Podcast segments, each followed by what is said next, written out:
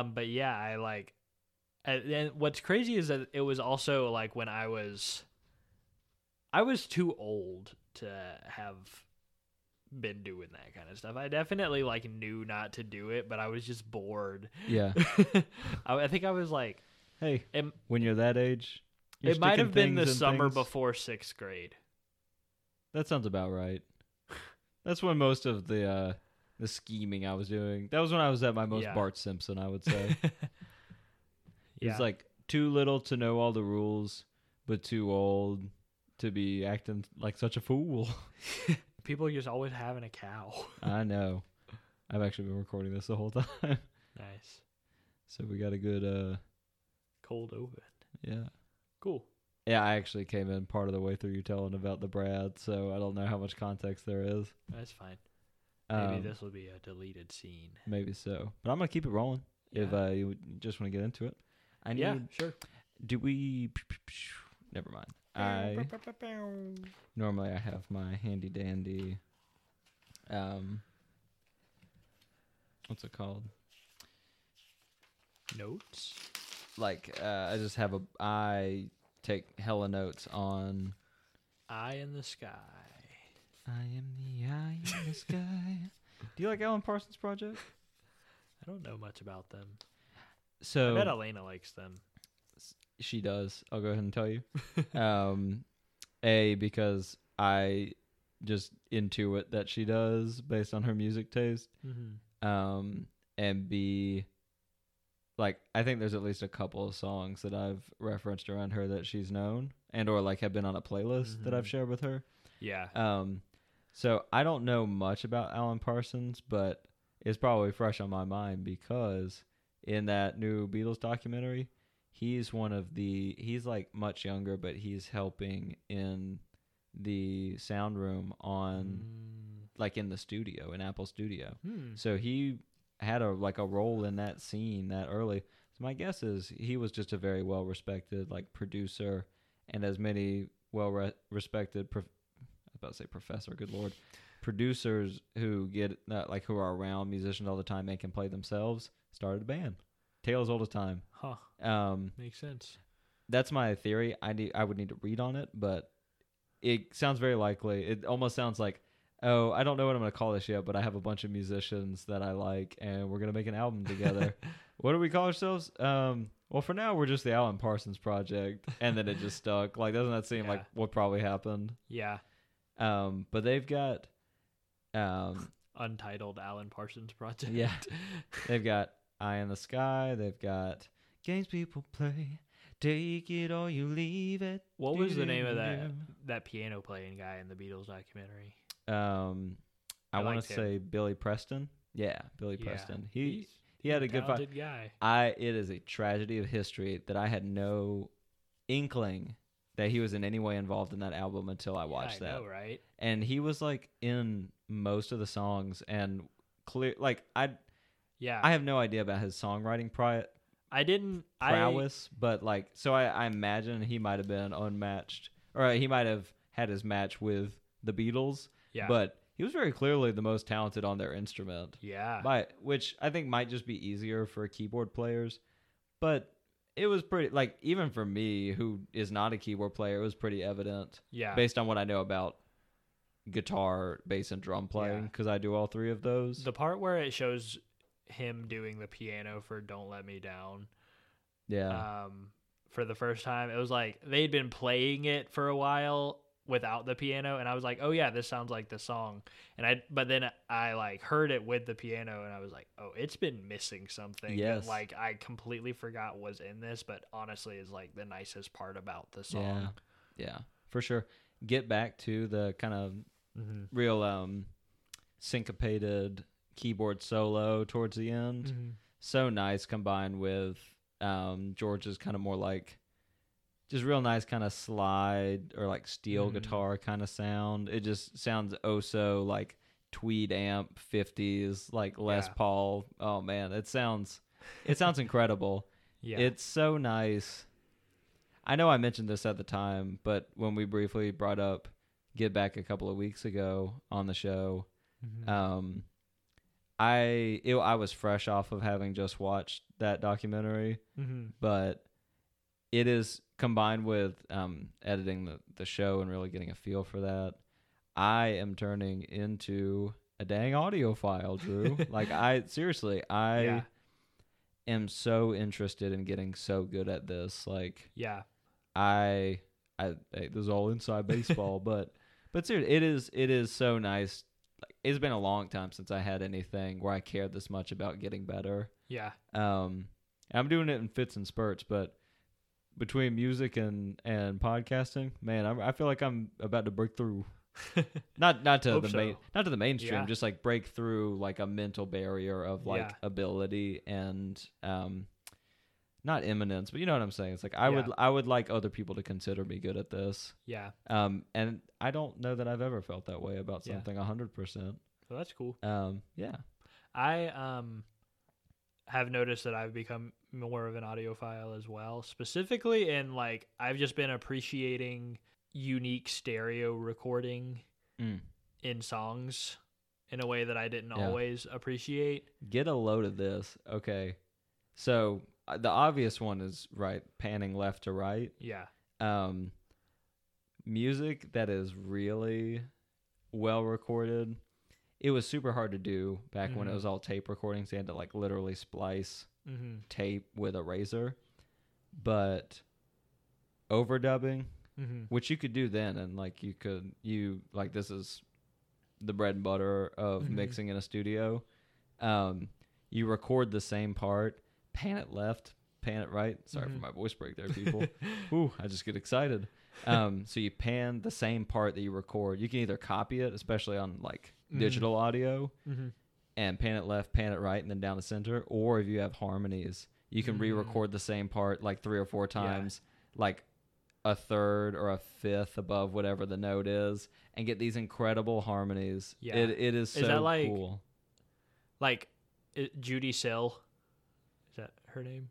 Um, oh, you thinking like roll on, roll on. There's a Rugged. Road? Yeah. I would have to listen to. She does some in that song in particular. She does Oh, some very voice interesting yeah, panning- harmony stuff. panning left to right. She's probably doing a little bit of both. I would have to go back and listen to it with that in mind to really pick it out. Because it's the kind of thing where when it's really done right, you don't notice it until you dedicate yourself to Yeah. noticing it. The no, late, I, the first time I like he- like really heard that listening to it with headphones on, I was like, "Oh, this is like the coolest part of the song." yeah, um, and that's kind of the thing. You know, it's so easy to make fun of, well, audiophiles, but speci- specifically audiophiles who are mostly in it for music listening. yeah, um it really can be so easy and now i'm we're both kind of of the same mind on this i think which is Mhm. like as long as i'm getting the music i want it could be Mhm. through a tin can um now it's Yeah. nice to hear it through something nice but it's like playing on my phone just on those speakers versus a speaker like give me the speaker any day yeah, but if context demands playing it quietly to myself yeah. you know i'll deal with it so it's easy It's a make different type of enjoyment, I think. yeah, and I think there's something to be said for getting used to all of them, but most people are so quick to shun the like trying to get it as close to the original Mhm. sound that the artist wanted as Yeah. possible. And what the artists are usually hearing no matter what era is through really nice equipment Yeah, and probably more of a rough cut than what finally gets released. Hence, obsessions with like bootlegs and live recordings of shows and like unmixed, like unmastered mono versions of things. Mhm. Like people rightfully get very um, picky and can get uppity or judgmental Uh-huh. about caring about those sorts of things. But if it is really personally meaningful to you to listen to a piece of music as the artist intended, yeah, it is almost inevitable to start going down a path like that of just like I want high quality headphones. I would like a Mhm. good like stereo amplifier. yeah, Like records just have that they do just not every some people like swear that there's no difference, but there's Mhm. a noticeable warmth for me. I think because it is like the like kind of like the hiss and the Yeah. the pops of like dust and things on it. It's like yeah. that wasn't supposed to be there, but it feels very authentic to especially like- older music when it would have Yeah. been made. I agree. I don't know if it's like something that's completely just like I'm putting it in there. It adds a element of like the sort of the present Mm. um, into something that feels like it's from a different era. Yeah. You know? Yeah, so, which can make listening to stuff, even stuff that's made with vinyl in mind from present day, almost feel a little more sterile. Mm-hmm. Like it age on records, it oh gosh, it almost is like there's a vintage, like a Mhm. literal, like almost like a wine of like it's breaking down, but it becomes something just as good in a different way. Yeah. Um, I'm a big believer in that about a lot of things. Um, I think you are too, Mr. Fermentation. Um, yeah. But I I will never make fun of somebody for listening on Spotify exclusively and never owning physical music in their Oh life. yeah. No, I mean like I don't really own any physical music at all at this point, but Yeah. Which I mean, part of which because you were so generous as to give me some of your records and CDs and stuff. yeah. But, I think I just prefer to acquire books. Yeah. Uh, you you picked your poison. I Yeah. ch- I chose music. you chose books. Books and kombucha. Yeah. um, but it is. I mean, I think that for me was so natural because like between the show and listening to music and having a decent music listening Mhm. setup and personal music equipment, it's like it all. There's a God. I hate to use a corporate buzzword, but there's a certain level of synergy between my passions where it's like Yeah. I can turn the podcast into an avenue for recording music into an avenue for having recorded music that I'm listening to. It's like it's I can see every step of the process. Mm-hmm. And so even if I never make a an album or try one and it's bad, it it will be so fulfilling to have to have tried and to have overseen every step of Yeah. that process. Yeah. I and I don't think I give myself enough credit for having something something like that in my life Mm-hmm. um, I tend to like downplay it, Yeah. but it's just because it's so time consuming and requires so much creativity yeah. on the like the music creation part, especially. But even for the show, Mm-hmm. like we put a lot of effort into. Probably less than some people, but we put a lot of effort into making. We we have a vision for it, you know. Mhm. Like we tend to have similar opinions on things. Sometimes I can be a little bit pushier with the technical side of things, just because I'm so used to it. But like, we know where we how we want this to be, yeah. um, and it's so satisfying. Like again, like it doesn't matter if one or a million people listen to this. It's like we're doing it because we we like what we're doing in the finished product. Mm-hmm. So it's hey, if you don't have something like that in your life, find one. Everybody needs three hobbies. One that pays the bills. Well. um, well, on that note, welcome to Oliphant's Motorcycle Club, everybody. the only podcast about books. the only podcast about Lord of the Rings. Question mark. We'll get to it. Um, actually, we will. um, my name's Matthew, oh yeah, and I'm Drew. And we're uh, your your co-hosts here on Oliphant's Motorcycle Club. This week, we're going to be talking about chapters nine and ten of the Lord of the Rings, Fellowship of the Ring. Yeah, this is the chapters where it finally gets back on track with where I want to be based on what I know about the movies. That's right.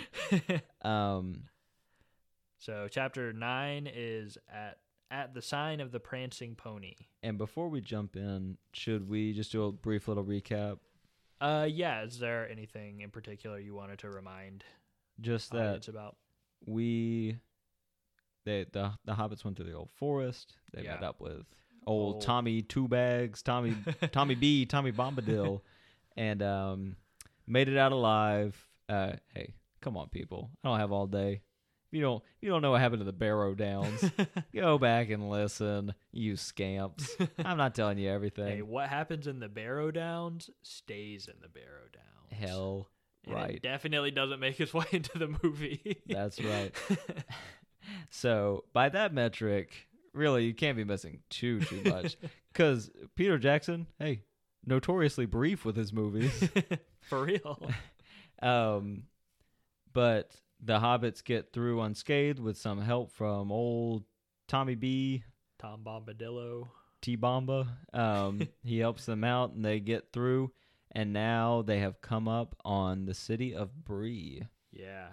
So we we kind of open up with just a little bit of background on what Bree Mhm. is and a little bit of the history. Drew, did you have any kind of things that caught your eye here?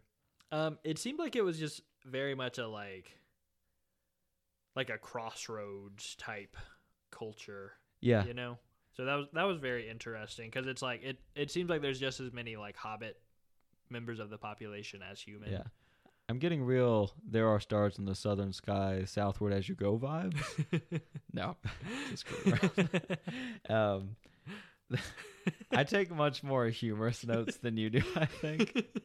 Um, I all I wrote down because it's talking about the inhabitants of Bree, and it it sounds like it's a real who's who of the uh, the races of Middle Yeah. Earth.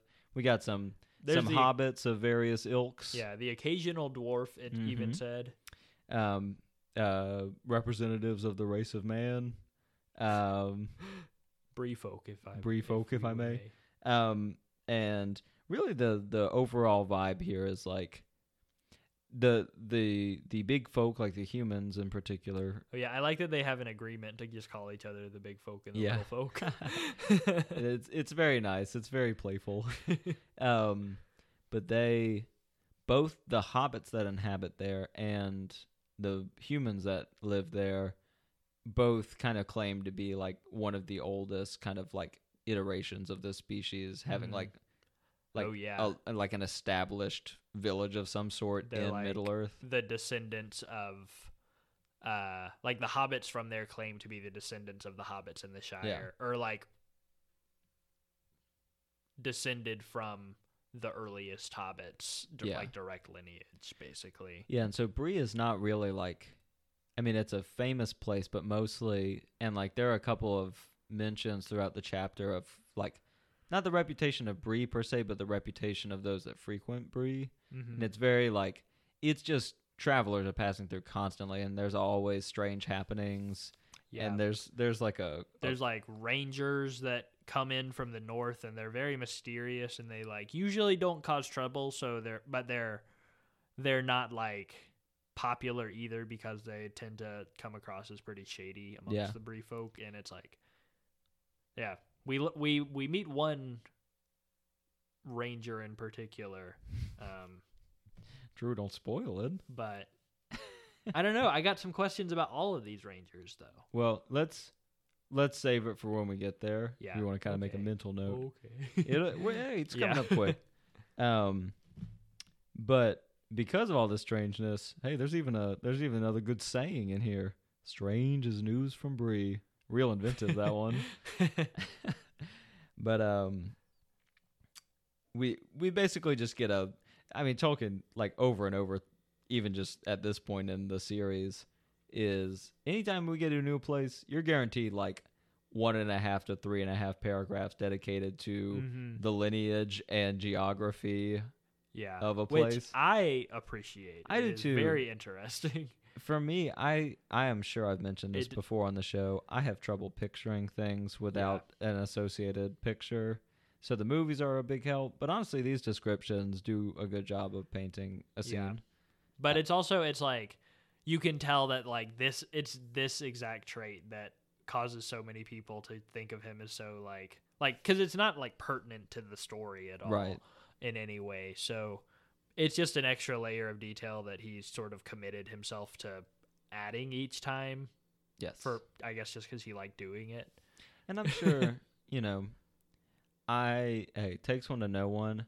I'm sure even if he didn't have adaptations or drawings or whatever in mind whenever he was Mhm. writing, I'm sure he is protective of protective enough that he said, I have a very specific vision of what I'm picturing here. Yeah. I don't want it to go unsaid just for the sake of brevity.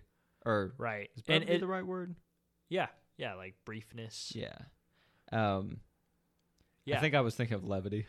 My bad, people. We'll probably cut that. um, but but yeah, it's like it, it is nice, so you can't misunderstand yeah. at least the physical nature of the setting. Yeah, and especially thinking about his like academic background, it and at least considering how my creative instincts I feel are similar, Mm-hmm. um probably from his perspective there was a little bit of like this is the part that I find interesting yeah. and so like really everything else is just framing this these interesting facts I came up with about the like anthropology. Yeah,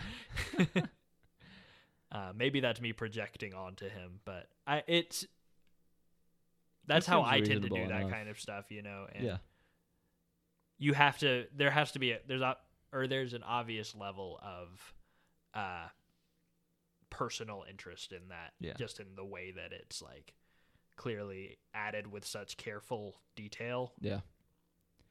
Well, after we get our brief description of Bree and its history, um, we get Frodo and company coming up on the gate.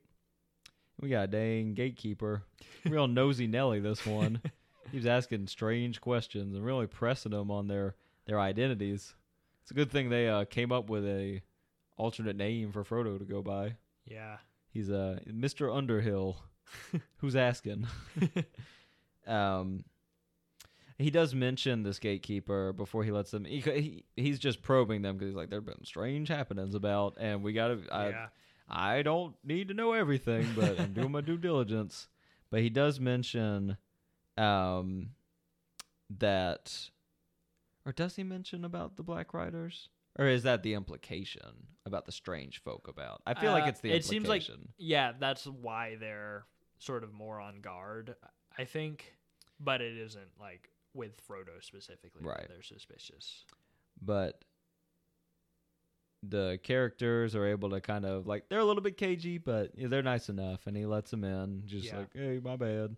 But it was just the quickest of quick asides before they move into Bree. A dark figure hops over the gate while the Oh, gatekeeper yeah. is kind of watching them go off into the city. That's so spooky. I think we got potentially some sort of Black Rider on our hands, Drew. I don't know about you. Riders on the storm. That's what I'm saying. Hey, can we? I don't think we're gonna be able to get some Riders on the Storm playing in the background. I don't want. Was that the Doors? I don't want Jim Morrison's ghost haunting me. On the night before Christmas too. What? What is that a reference to? Um, Dickens. Like The Christmas Charles Dickens? Yeah. What about it? Um, isn't he? Isn't doesn't that take place the night before Christmas? Right. and he's visited by a ghost, Oh, multiple ghosts. I thought this was some kind of like Jim Morrison or the Doors centric reference, not just the frame of the the Jim Morrison joke. he's got the Scrooge has the business partner, Yeah. Jacob Morrison. So in this in this case, am I Scrooge? Yeah, you're Ebenezer Scrooge. Scrooge. and Jim Morrison is the go- which ghost of Christmas? I'm thinking of it more as a Jacob Marley situation. Ah, okay. So he's, he's But it could be they're all ghosts technically, which is That's true. Hmm. Much to think about. I want they need to make a, a Christmas Carol expanded universe. I need Yes. lore on the other ghosts. Jacob Marley prequel. Jacob Marley 2. Scrooge's Revenge. but like, why is Ghost of Christmas past? I think mm-hmm. the like really jolly. Why is he so jolly? Because all the Christmases used to be jolly. Oh, whoa. and then the the greedy Whoa. businessmen took over and they tried to pinch every penny out of the holidays and they made it not about Wow. the reason for the season they made it about cha-ching bucks Wait, what is the dollars what's the Ghost of Christmas Money. present like? um isn't that the like Which weird Muppet is he portrayed by? i forget but isn't it the like oh, the spooky little girl Is there a spooky little girl? I think maybe in just one version, but we it- need to look this up now. Oh gosh, we will cut around this as needed. Just making a note to myself now. it's okay. Most of it's just them drinking and being merry. That's this true. chapter, which is nice. Yeah, But okay, I'm gonna be Ghost of Christmas Present. I'm pretty sure past is the nice one. The middle is kind of like the where he's like in some adaptations he's like flying and being led by. It's not necessarily. Oh wait, the Ghost girl. of Christmas Present seems to be the nice one. Oh, who's the past one then? What Is that the little girl? man? Or like the it's not a little girl, it's like a spectral like angel kind of figure. Maybe next Christmas we'll read uh, a Christmas Carol so that we we can answer all of these questions. Much to think about. If you do not write that down, I will not remember. we have it in in uh, audio format. Okay. I don't listen to these, Drew. Not even when I'm editing. That's why they're so bad when they come out. Okay. What's the final verdict? I cannot tell. It just seems like he's a guy. All right. I what I will oh say wait, there though- is a Chris. Uh, there is like a little girl. I'm looking at so. like Wikipedia. Uh, for the like- Muppets Christmas Carol. that would have been better, honestly. No, I'm like, it's just like drawings from the like 18th and 19th century of Oh. like those representations Oh, of these characters. Although, So it's given me nothing. and this is pertinent to Lord of the Rings. Pretty sure Ghost of Christmas Future very uh, ring wraith like, if I must say. Mm. Lots of various chains and uh, balls and spikes, clinks and clacks. chains and whips Hey, excite them. yeah, it's a dang Rihanna situation. um, what the hell was that a tangent? of? what on earth? What were we? I am so sorry. What the hell were we talking about? Uh, I Oh, know. Jim Morrison, Riders on the Storm. Where? How did we get there? we there? were just talking about the the Black Riders, I think. sure. Let's um, let's anyway, they make it. They they're walking it through the town, and they make it to the Prancing Pony, which is an inn. Which an inn sounds like the place to be in this I time period. I agree. You got any? You got food, lodging, drink, stables, Yeah, potentially water for the horses to drink, yeah, but also maybe you could get a drink because maybe you're really thirsty and you don't mind, yeah. Get a shepherd's pie. and maybe you get really sick after you drink from the horse trough. And maybe stop asking me why I'm drinking from the horse trough. I just I prefer that.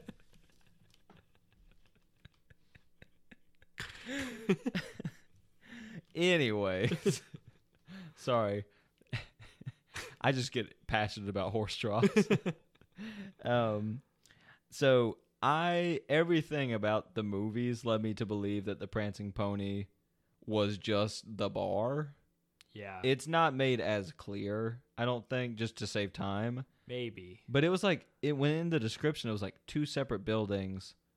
Yeah. part of one of them is the Prancing Pony. I think all of it's called the Prancing Pony, um, or maybe it's the. I think it's just implied that like an inn has both things. Yeah, but it's just a real nice establishment. But um, these dang Bree-land gentrifiers coming in and ruining everything. I bet the Prancing Pony's gonna have to move out. The rent's so high. yeah. disgraceful. Um, also, we got to talk about it as soon as we bring out the Prancing Pony. When are we to start a beef with the Prancing Pony podcast? Do I look like this is la- a laughing matter, Drew? I'm dead, deathly serious. I've never listened to them. Me Are they good? neither. I bet they suck. Yeah. Don't you dare listen to them. Yeah. If you have been listening to us and you switch, and we, because we can see the metrics, people. if you stop listening and switch, ooh, I'm gonna be mad. There's other podcasts that deserve your attention, but not one of these dang nerd Lord of the Rings podcasts. We're the cool one. Yeah, Come unless- on, y'all. Unless they want to promote our show. Yeah, I'm sure they're nice people. In which case, that was a parody. Maybe you're listening to the back catalog like two years from now, and we have just you've just gotten into us because we've made an appearance on the Prancing Pony Pod. I'm having a psychic vision of the same thing, and And honestly, if that's the yeah. case, you know, welcome. Thanks for making it this far. yeah, we are Oliphant's Motorcycle Club, and we are so happy you've joined us for this journey. Well, anyways, um, they're greeted by another awesomely named character, Barliman Butterbur. I thought you were going to talk about Nob. oh, oh, don't worry, we're gonna get to Nob. We always do. oh goodness. Um, Barliman procures beds and stables for the hobbits. Although he has, qu- it's a regular, the inn turning away Mary and Joseph in Jerusalem or wherever the hell but, like, situation. He's like, Not if y'all for, weren't so dang little, yeah. we I don't think we'd be able to house you. yeah. There's a lot of anti-hobbit bias when you enter the world of big folk, as it turns Yeah. out. But I got major like grind set vibes from Barliman Butterbur. Did Oh. you also get that? Big time. He's not. He's bulking up. Don't make fun of him. He's gonna lose the weight. He's no, cultivating He's mass. he's just like, I am like a entrepreneur of this inn. I feel like Oh, you know. Yeah. he's like, I want every customer to be as He- happy as possible. He has people. He has hustle mindset Oh, in yeah. the like in the year fourteen He- eighteen of like our Lord. he has like a side hustle as like uh, Gandalf's mailman. True. Question mark. you can't get that far ahead. oh, That's it. it's fine. It's not like it's spoilers. I know, but we're trying to go somewhat They- chronological here. It it's fine. It's chronic. Chron- it's the same episode. Chronicle Chronicle of- chronological Hey, it's Chronicle of a Death Foretold, people, and the death Drews for uh, giving us so many dang spoilers. um, he procures for them also a. It's kind of like I think that it's called a parlor, but it's just basically just like uh like a think of it like a VIP room at the Prancing Pony. they have bottle service. Yeah, yeah. Um, and it is real expensive for just one. You know, there's like God. I want a little mini keg like you always see in this kind of stuff. You know what I'm talking about? It's like a foot and a half Oh, tall. Yeah. Yeah. I'm so intrigued by the fact that all of these inns are just supposed to have been making their own beer. Yeah, they're rules. That's so cool. But it is in insanely expensive for just one of those. It's like sixty Yeah. bucks. yeah. But anyway, um, so but it's just real nice and quiet. They got some food. Um, they're able to put their feet up by the fire. It's a nice situation. It's a real like Hogwarts common room situation. I felt like that la- that level of coziness. Oh, and quick sidebar: the meal that they get when they come in is just like a little spread that they've got. Well, Wait, here- Matthew, they talk about the meals in this. I know, but listen to this. I mean, meat aside, hot soup, blackberry tart, bread loaves, Damn. slabs of butter, half a ripe cheese. As Tolkien says, good plain food, as good as the Shire could show, and homelike enough to dispel the last of Sam's misgivings. Parentheses, already much b- relieved by the excellence of the beer. Ooh. so, beer plus that food, Yeah. that sounds like a good evening. that sounds like a you're gonna sleep hard that night. Mhm. You're gonna you're gonna unbuckle your pants and your tummy's gonna pop out and you're gonna rub it real soft and then you're gonna um whenever you sleep you got like a little nightcap. Keep falling in your mouth. God, that is one thing. Where is that kind of whimsy in the world today? yeah. I mean, besides Drake, obviously. I just want I just want to carry a candle around and wear some like Wipe the sleep out of my eyes. wear some like nice pajamas and a, a stocking cap. Just be living in the woods, tend, tending my my own business. Man, I bet after their meal that they have in the, in the Prancing Pony, they had that it was like when they were going to bed. I'm talking about. Mm-hmm. I bet their beds are so like they're like the the everything's cold, but it's like you can tell you're gonna be really warm. Yeah, once yeah. you once you warm It's gonna it up. take a little warming up, and but it's yeah, like like the room is really cold, you know. Yeah. But they're just so full of like carbs and yeah, yeah. good stuff. Um, Let's let's manifest that for Yes. us tonight. we're trying. Um, they uh, so they they sit for a little bit, but then they're like, "Hey, we gotta hit the we gotta hit the dance floor. we gotta go out into the common area." And they hit the the mother effing Quan right That's- on the table. we're we're getting to it, Drew. um, the name. So they they go in, and we hear some of the names of like the people that are there. Because I think, I mean, I, it's hard for me to imagine walking into a bar and then having to like say who you are to everybody, and then one by one introduce themselves. yeah. But apparently, this is what happens to the hobbits. Um, but we get some excellent names for like some of the the men of Bree. We got Rushlight. We got Goatleaf, Heather Oh, Toes, yeah. Appledore, Oh, it said they were all botanically named, right? Thistlewool, Ferny. Yeah. Ferny. There was one named Mugwort later. Drew, I wrote a note specifically that you were going to be so happy that there was a character named Mugwort. I was like, it's real. It's a regular uh, Earl Jarl situation. Same root. Fun That's fact. right. Mugwort. Uh, Yeah. Yeah. Did you know that wart means just good for? Oh, good Like, for it's- good for drinking in a mug. It is because it was used before ho- hops to flavor beer. Oh, And so it's like it's good for putting in your mug. That's what I'm saying. Yeah. but I just wanted, hey, apropos of nothing, those names just killed me. Yeah. so nice. Um, I wish people from uh, like I wish it was just normal for I guess people in our general v- vicinity to have botanical or like theme names like that where it's like everybody from a particular town just has like we're all named after plants. that would be cool. In real life, though, let's admit, like the the first thought I usually have is like, it's just like eye roll of like, okay, someone thinks they're so much, or someone's parents thinks they're so much better. but in reality, it's like, no, I I gotta kill the critic within me. In reality, having floral names that would be so nice. That'd be so much nicer than meeting someone on the street named Truxton. Are you kidding me? Yeah.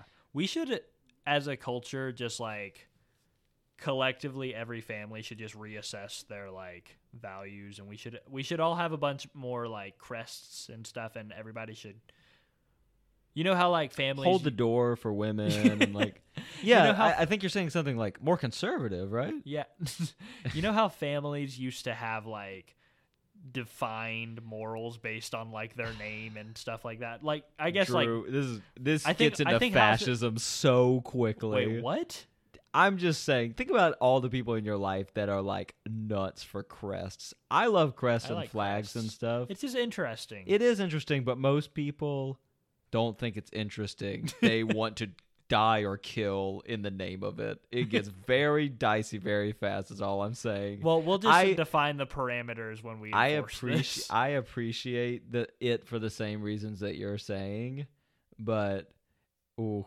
is is dangerous territory. Also, and not for nothing, we run the risk of a regular I'm one thirty second Cherokee situation. Mm, If we're because you know as soon as people get a hold of some crests, they're gonna start tracing that back, that's true. especially with twenty three and me and oh everything. yeah, yeah. And then things could get worse, not better. I Mhm. say, whatever the secular version is of having crests, I want that. like mottos. How about mottos? Why not a motto, Drew? Do we have to have a, a banner to wave along with it? I think that I, I just think they're fun. To be clear, I love ban. I am a vexillologist, people. I love me some flags, but ain't worth dying for one. I you made it about this. yeah, I did. I'm just I hey, Drew's the optimist, I'm the pessimist. He's always gonna assume it gives people higher morals because they got a, some kind of family code. I assume that it makes I get no. I turn, guess they're gonna turn to the Hatfields and McCoys. And I you just know want it. everybody to have themes more often. I I'm think. fine with that. And it's like like I want I want it I want Drew, families hey. to decide if they're a bear family or a whale family, for example. Hey, ever heard of aesthetics? Fair. people are getting their own aesthetic. That's their theme. That's what I'm saying. It's a but the problem is that's more of a like a material thing and less of a yeah. ideological thing. Like I think if we just set a like a criteria list of like everybody should come up with a family animal, a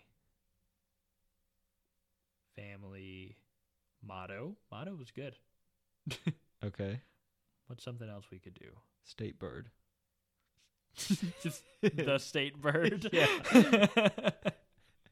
Yeah. I got bad news if you're from Georgia. It's the brown thrasher. I love I love thrashers, but there are better birds out there, believe you me. Yeah, that's. I agree. I was let down when I found out that it was going to be the brown thrasher. I bet. I hope there was whoever was tasked with coming up with that. I hope they had a good reason for it. I hope they take a long look in the mirror and think about what they did. and again I say, what the hell are we talking about? Oh, your three things. Kind of sounds like uh maybe we should go in business be like a one world government type type beat. yeah. Yeah. Institute family crest. We could it sounds like you just want us to return to feudalism, Drew. Yeah, but ever like with a with a middle class. oh, okay. So That's my- immediately after feudalism, yeah. capitalism. Yes. All right. That's sort of my ideal economic system. I would say so. I think we should do more to institute it, not less. um oh, was that the ice maker? yeah. Okay. Oh, did we put that pie in the freezer? I did, yes. thank We got we got a cookies and cream ice box pie waiting for us. Sheesh. Sheesh. And some voodoo chips. Oh yeah. A regular boys' night in. Oh yeah. Plus Elena. yeah. People's night in. Comrades. the people's night in. seize the mean seize the snacks of production. Um, Oh so man, we it- are getting off the rails this episode. Let's just try and make it um, through this. They made friends with the people in the in the inn. But someone needs to tell Pippin loose lips sink ships Oh my god! Because this man this idiot is talking about any old thing in the Shire to Has anyone that will has listen. Frodo explicitly mentioned to them yet that they can't say anything about it to anybody. it seems like they he must have, but I- like I, think he is like me and has trust issues and is like, hey, I'm going by an assumed name. We have like a dangerous purpose that we've already discussed. The implication is don't talk about who we are or what we do at the bar with strangers. right. And what does Pippin do? I'm starting to think maybe he was trying to get some action because he was he was running out of uh, his uh, his uh, pickup lines and moved on to t- talking about Bilbo's 111st birthday party that happened how like Oh at this God, point yeah. like 20 years in the past Get a life, Pippin. they're like old age pensioners yeah. Good I didn't even lord. think about that, but yeah, that was a long time ago. yeah and I it's was like, like, oh, hey, it's just that the most thing- recent interesting thing that happened. Yeah, and and how a how's it going to be that fresh and b is that what you fall back on the one thing directly related to your dangerous quest maybe i'm starting to think pippa might have adhd I'm or thinking something he's a fool of a took. that's what i'm saying good lord um But they stop him in time. He doesn't actually Yeah. say anything about it. yeah, but, then like frodo was not digging it though. Frodo, he he re- does worse to re- actually revealing them. Uh, pretty much immediately after. but after he meets operating- one of the most important characters that you brought up earlier and then skipped I, okay, I'm operating off of zero notes currently. I, I'm just gonna.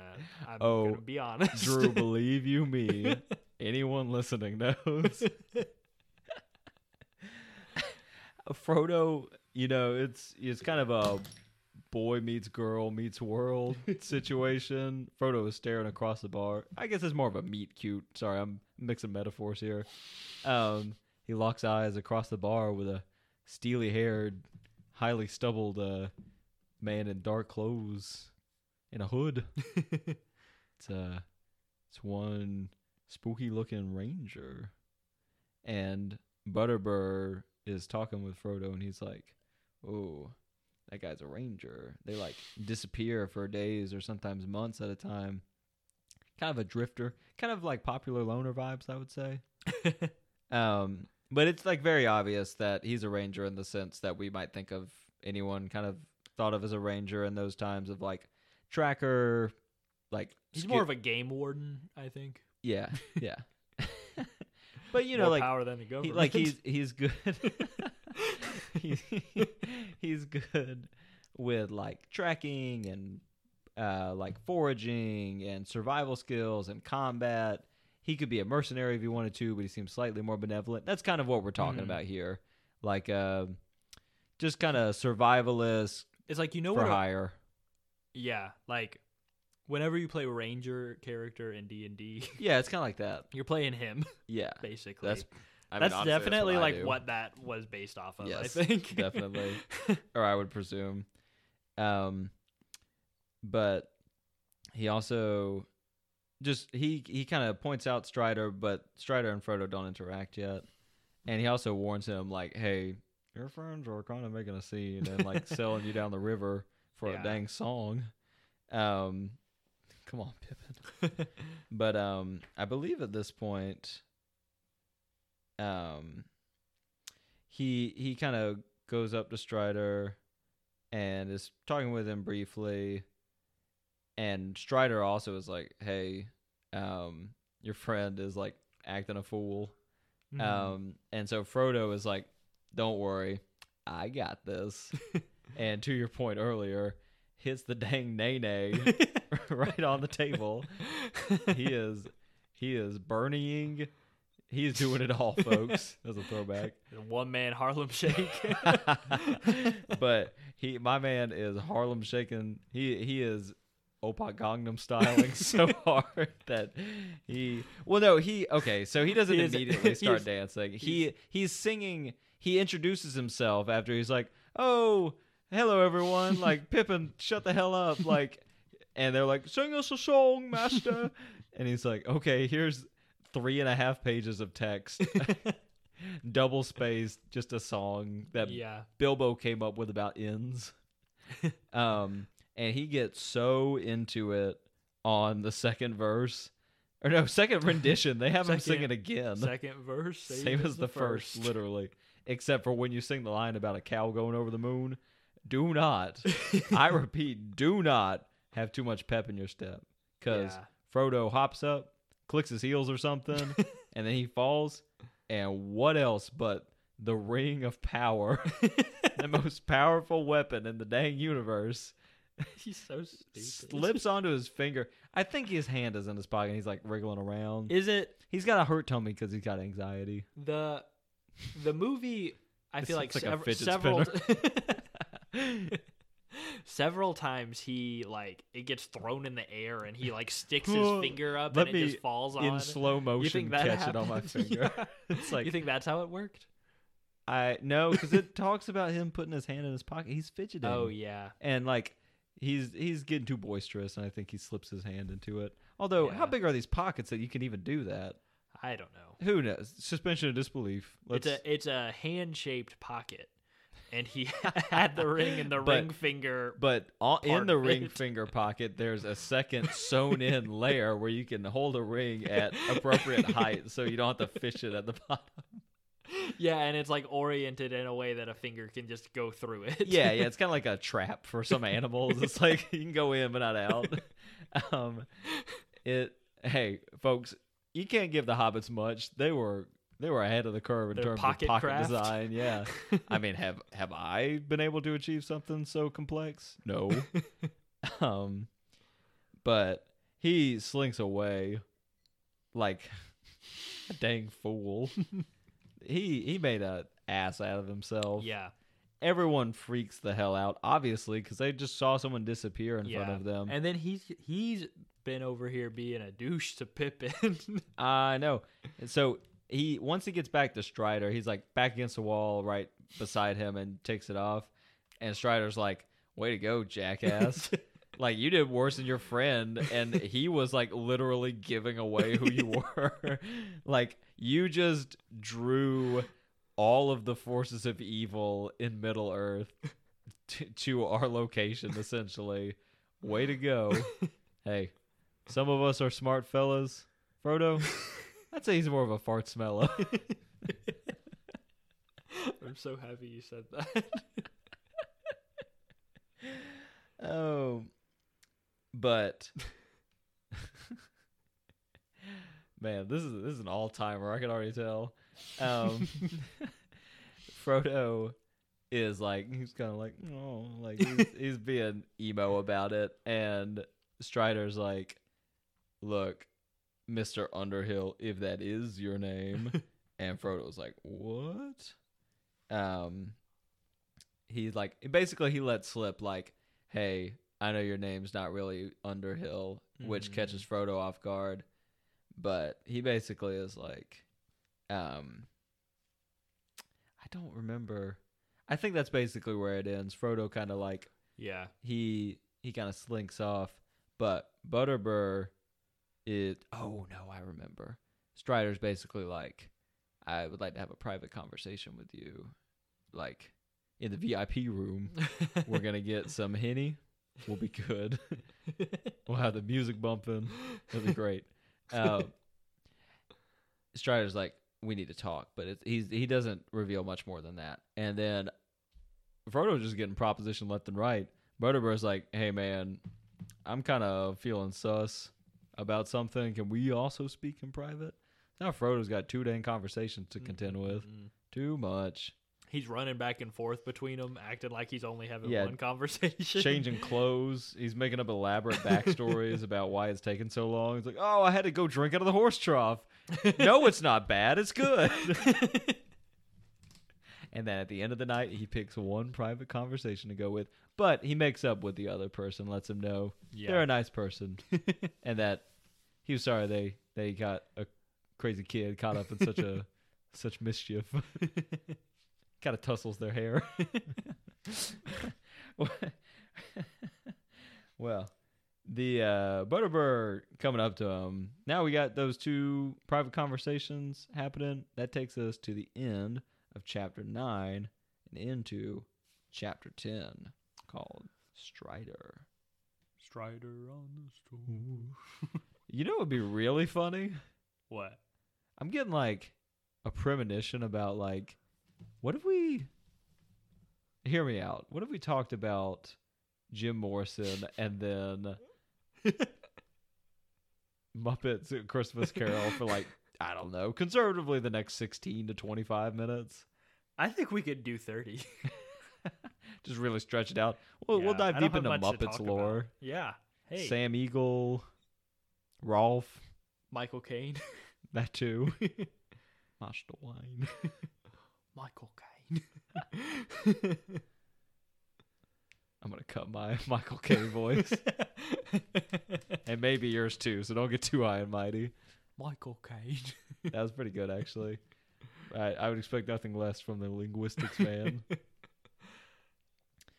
so they they make their way back to the kind of like secluded VIP room kind of space. Mhm. Um, Did your did your version of this chapter also have the F slur in like the first paragraph? oh yeah.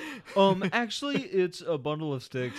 Ac- yeah, it actually is in this case. Yeah, I I knew that that's what he meant, but it was like Whoa. it was like it really popped out of the page. I feel like Yeah, Drew was like, I would, I was in the room when you were reading it, and I would say like you got flush and immediately much more interested in the book. You were like, oh, Oh. finally someone who agrees with my dangerous ideas. I feel like I'm reading one of my pamphlets. but you were sorely disappointed whenever you found out he just meant firewood.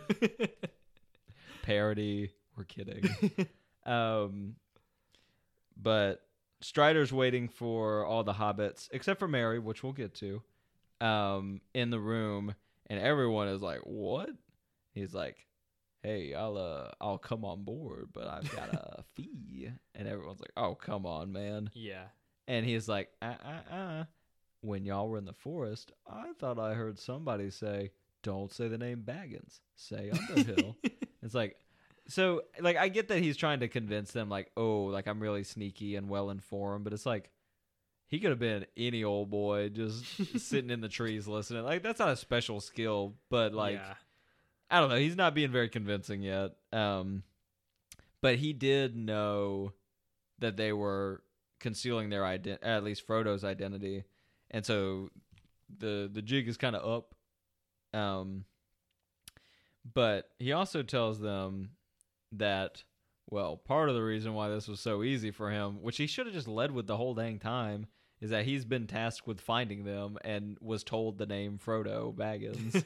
so like Yeah. I don't know, maybe lead with that. to like lead with being having spying, having been spied on yeah, them. if anything, that's gonna make your case harder if you're Yeah. trying to get them to trust you.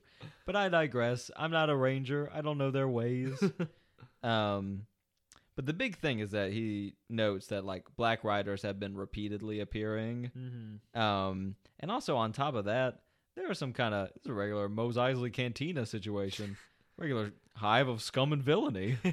um, there's just a lot of bad characters in uh, in old Bree-land. Um, yeah, that'll uh, sell you out for the right price or it, it reminded sneak on you. it reminded me of like Riften in Skyrim, where the Oh, Thieves yeah. Guild is. Yeah, all those thieves. Yeah. No wonder. um, and Sam and Frodo are immediately like, um, "Nah, man. Like, sorry, but we we don't know you. like, yeah. this is like we've you've already you already know too much of like they're not into it. They're like you know too much already, and we don't know what to do. But you're not coming with us. Mm-hmm. Um, but who should appear? But Butterbur, he decided in the middle of this private conversation, now's a great time to come in and have another private conversation. But thankfully, um, he is like, y'all are not gonna believe this. Somebody came here a while ago talking about you, or actually multiple times. Like one guy like gave me a description and was looking for someone who matched a like a description of Frodo's physical characteristics. Um and he's like, but three months ago, who else but our pal Gandalf Mm-hmm. stopped by He was the like, Gray? That Butterbur was like, we had a bet going. Wait. I- see if anybody would actually be here. I, I've got a getting ahead of ourselves here storyline wise, but you know how like when people get married, uh, if they change their names, it's like something nay, or is it what? Oh, how's it yeah. pronounced? I Like think something it's just nay, like Gandalf the white, nay the gray. anyway, yeah, that, that happened in this chapter. Yeah, yeah. yeah, we're, we're we're- we're just quoting folks. Um, but he left a note for them.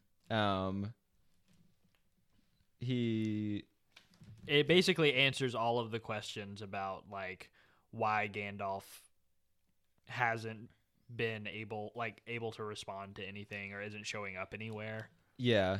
So It's still nondescript because it's still Gandalf talking, but it's yeah, like and well, and also if someone were to he's at least telling it- them he's not going to be able to meet them. Yeah, right? he speaks pretty vaguely. Um, because if someone were to intercept it, Yeah. like he he one of he had he has a couple of postscripts. One about trusting. he's so many. Yeah. he has one about trusting Aragorn or oh Strider. His name is Aragorn, Strider. but he also says that in the letter. yeah. Are we are we committed to calling yeah. him Aragorn let's from just here call on him out? Aragorn, Okay, son cool. of Arathorn. He's Strider to those unfamiliar. He he's Aragorn, son of Arathorn. as- Aragon to those even less familiar. Yeah. yeah, he can like shape shit, the persona situation.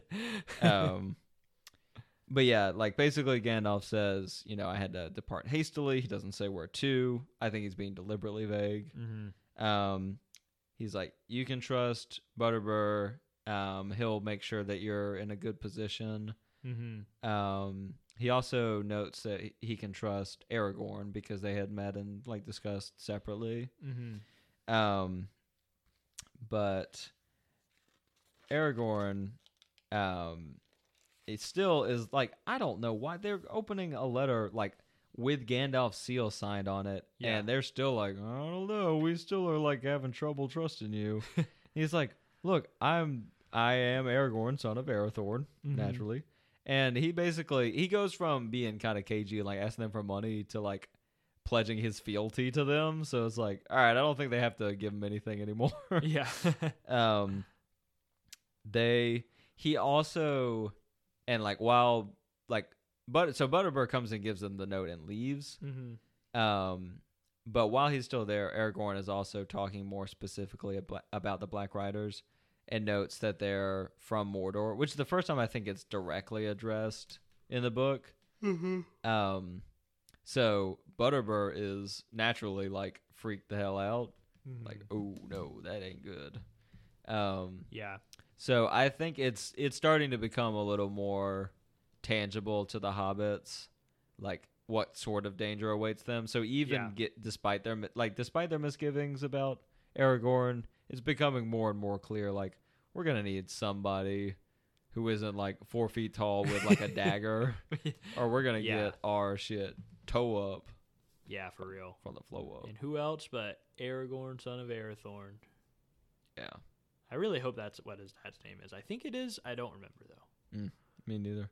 He's oh also Easter egg. He's got the shattered sword, which I forget the oh, name. Oh yeah. of. The oh, this chapter also gives us the like poem with the like not all who wander are lost true. and all of that stuff. It's just like a it's like an email signature. I for honestly- for Gandalf's note. honestly i glazed over it because i like i just so associate that like not all who wander are lost line with like cringy word art um yeah. so like my mind just kind of went on autopilot during that but i think the reason it's word art is because it's like it is not like transcend like it's not that deep but it's like oh yeah like i'm sure a lot of people connect with that yeah. so it's like, oh, maybe I need to give this. I didn't realize- due diligence. That that poem also has the like a prophecy about Aragorn in it. Yeah, which is the other funny part. Yeah. like in people like getting all, not all those who wander are lost was- tattoos is like this is a prophecy about a specific lineage, not all people. yeah. Um, what do we got? We got a bunch of dang wanderlust stains on our hands. I I was surprised at how open they were about the fact that Aragorn is just like abandoning his post as king from the get go. You know, Well, no, I I don't think it's clear yet. maybe maybe I read into that enough to think that they were being open about it. Thi- this is But like, I mean, Aragorn ha- I don't think has revealed like I, maybe they know who Arathorn is, but like I oh yeah, he is I mean, they probably don't. But it seems they're like trying to like or like long term in the story he is trying to ascend back into his rightful place as king. right. I think the nature of what comes to pass in the books is like the like the king of Gondor being deposed essentially and that just Mhm. makes it very convenient for him to do that yeah, but like I don't know I maybe we should do some more reading on that cuz I I want to have a better idea at this point what everyone knows at this point in the story yeah. because I think fair. I think if they knew it or it was like immediately front of mind, it probably would have been talked about yeah, right here. But it's undeniable. Gandalf is indirectly referencing this prophecy. yeah. So I, mean, think, I, I think Gandalf and Aragorn know pretty much Yes. everything from the start of yes, the story. I think it. Yeah, yeah, yeah. Maybe that's where we're having some miscommunication here. Yes, I think Gandalf and Aragorn both are like, "Hey, we're, we're playing the long game on this one," and Yeah. the hobbits are like, "It's more important for you to know that I'm going to help you not die. the hobbits are like, gotta deliver this parcel. yeah, seriously. I can't, what, who are these eagles I've been hearing about?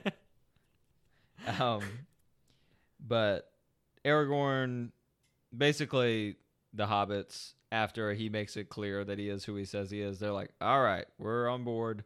He's like, "We need to set off for this hill north of Bree called Mhm. Weathertop, and we'll have a better like survey of the land around us, and kind of can kind of make our plans from there." mm-hmm.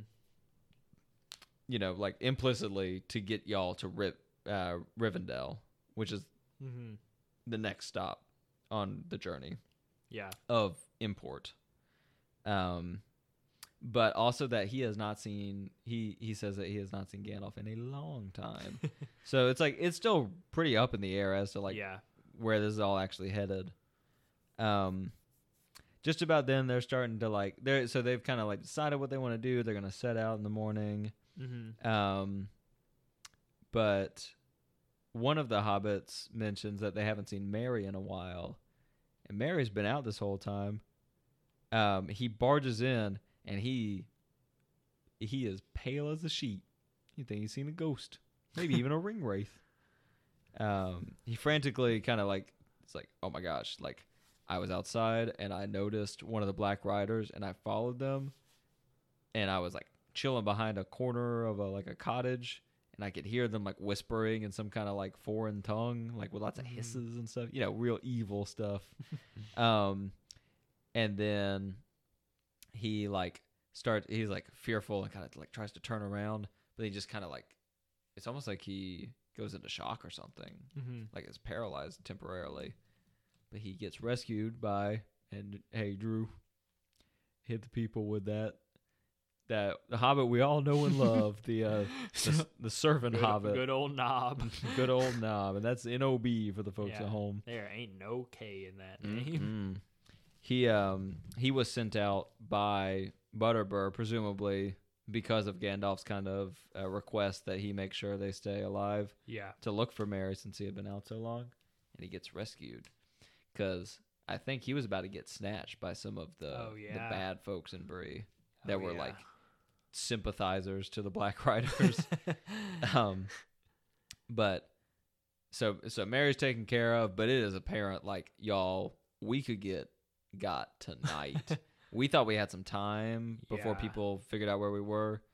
With the Black Riders kind of knowing that we're in town, we got to be real careful. mm-hmm. Um, because, and I don't know if we mentioned it in detail, but like Frodo's little spill, where he, you know, was nay naying and whipping all over the place.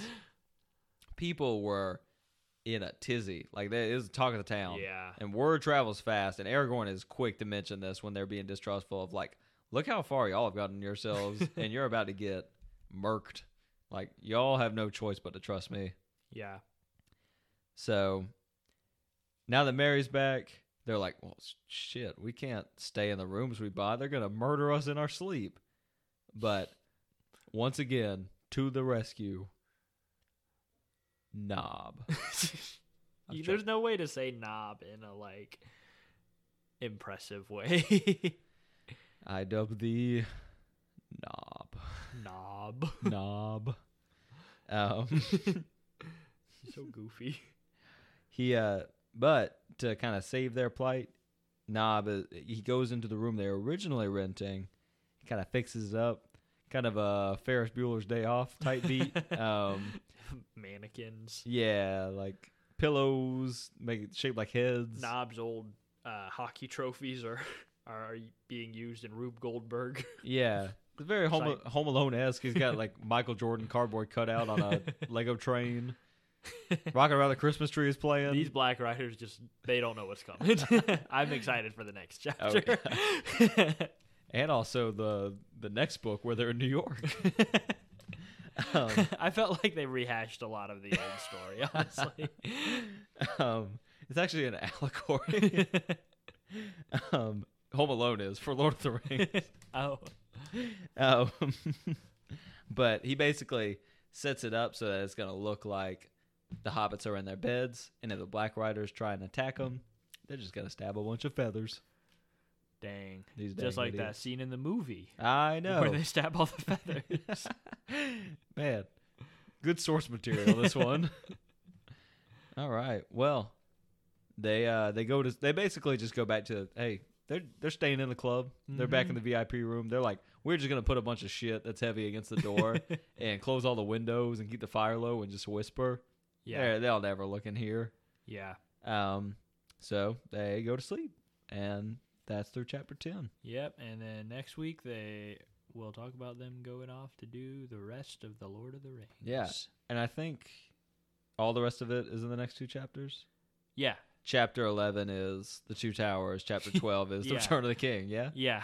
All right. Well, folks, Can't wait to see what they do with that. it's really been nice talking with you. I'm sad that There's only one episode left. I know um, Just the par- way it shakes out. parting is such sweet sorrow.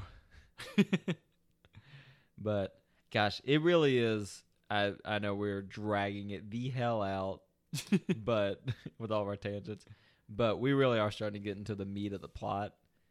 Um, we're getting new characters. I mean, Tolkien just doesn't g- give us much to work with. Is the thing, you know? He like seriously.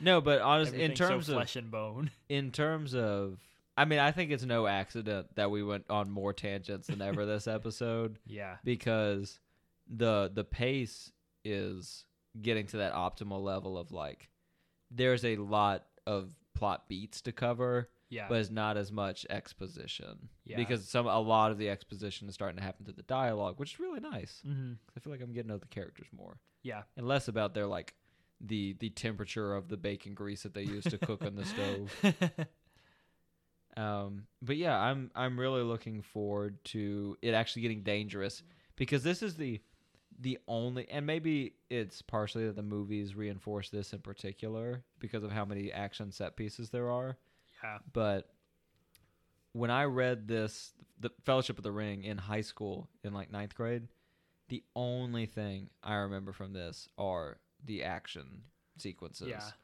I don't remember jack about Bree or or basically any of the parts that are a little slower. Yeah. Um, I guess I love all of the scenes that's just them like hanging out comfortably. yeah. Oh no, it's quite nice to read. It is um it is a little bit harder to not get bogged down in an audio format. Yeah. Um, but you know, that said, um, I'm excited to see how like I, it's exciting to reread a lot of those parts just to see what they're like. Yeah. Um, Do you find you get jealous of them when they're like particularly having a good meal or you can tell they're having a good time?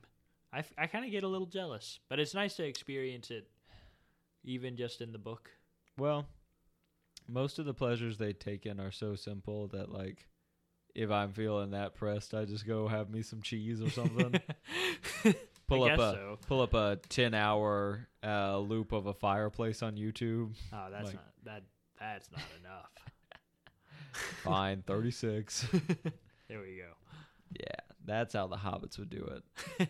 120 hour. you can have 11 Z's like a bunch of times in 120 hours. Man, a hobbit with Uber Eats. Imagine. Yo, dude.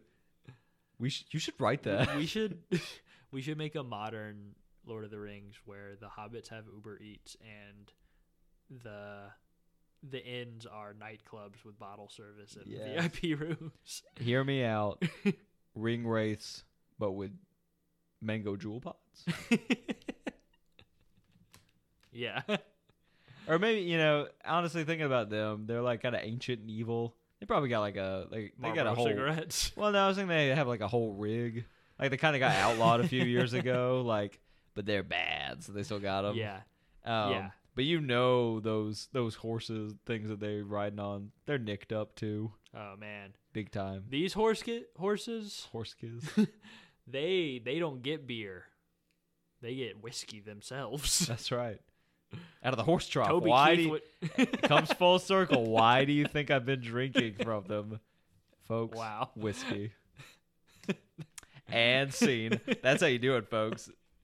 Thank you. Um, if you want to make checks payable to Brantle Bottle um, Acting and Improv Services um, LLC, um, payable in monthly installments of forty nine ninety nine, or if you want to put it on layaway, we can work out a payment plan. I've extended the extended bit. That's fine. I still gotta pull up the plugs. All right, that's fine. Um, I gotta keep riffing here, or I'm gonna start losing customers. Um, let's just. okay. You, If you like the show, you probably saved me from myself, so um, if you like the show and want to follow our Instagram, you can follow us at Oliphants underscore MC. I'm just gonna assume if you made it this far and are listening, you know how to spell Oliphants. look in the show title, people. I think honestly, Drew, you're probably good at this point. It's all yeah. it, the word Oliphant has its How do you think it's little fingers all over It's true. our show. I think people can find it if they really like it. Yeah. Not Olifants either. Some people on the internet write it like that. I don't know which one's correct, but Each we we committed to one spelling of it, so that's what we're sticking with. Um, our email, if you want to send us anything, is oliphantsmotorclub at gmail.com. Drew, what's your address in Savannah if they want to send you something physical? I, I don't know a single ad, like joke address. Sixteen hundred Pennsylvania Avenue, Savannah, Savannah Street. Savannah Street. it's an avenue on a street. It's um 103rd Street. mm-hmm. Yep. um, our YouTube channel is Oliphant's Motorcycle Club. The show's Twitter is Oliphant's MC, and my personal Twitter is at Drew Felt. If you'd like to follow me on Twitter, you can follow me at mute underscore Matthew. And yeah, I think that's about it. We'll tune in again next time to talk about either something unrelated to the book Or, something related to the book. chapter 11 and 12 and then that'll be the end of i guess part one of Yeah. book one And also, if you would like to sponsor us so that we can make money, I can do a very convincing ad for Blue Chew. it's true we uh we recorded this the same as the the last episode same day and uh we've been hanging out and matthew's been he's been selling I've been selling them bootleg Blue Chew. individually Yeah, you know, like when you go to the okay, everyone acts like they don't exist, but fellas, you've gone to the gas station bathroom right in between the horny goat weed and the, I mean, all kinds of stuff. You got your Blue Chew. They're not pills; they're chewable tablets. See, I'm doing great already. Blue Chew, if you're listening, yeah there's more on. where that came from Yeah. Um, Um, same with any gas station sexual supplement. Oh. Yeah, I mean, if there's anything I know better than Lord of the Rings, it is that. At least in the abstract. I've thought about that a lot. I haven't really used any. oh. So if you've used any, write into the show at our email. yeah, hey, Oliphant's Motor Club, I think, at yeah. gmail.com. I already put the plugs away. Yeah. All right, y'all. Take care. See ya. P.S. Support us, Blue Chew.